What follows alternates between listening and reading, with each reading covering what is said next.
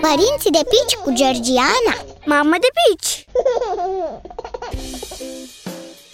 Salut!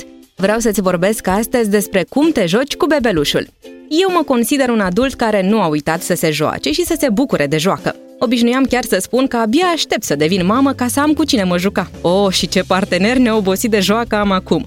Nu am eu atâta energie câtă poftă de joacă are copilul. Totuși, în primele câteva luni, joaca noastră nu a fost foarte complexă.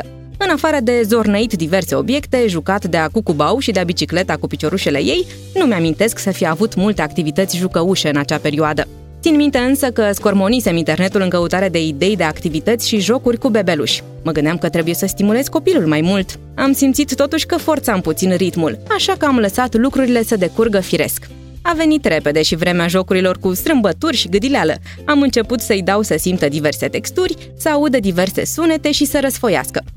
Să roadă cărticele cartonate. În primul an, cel puțin, copiii nu au nevoie de jocuri complicate, dar îi ajută foarte mult să aibă alături un părinte dispus să se joace și să se prostească puțin. Fetița noastră se distrează teribil atunci când îmi pun pe cap tot felul de pălării improvizate. Iar când încep să-i fac baloane de săpun, e de-a dreptul extaziată. Pe scurt, ai la îndemână o mulțime de ocazii de a te juca cu cel mic și poți transforma aproape orice obiect în recuzită pentru joacă. Trebuie doar să-ți folosești puțin imaginația.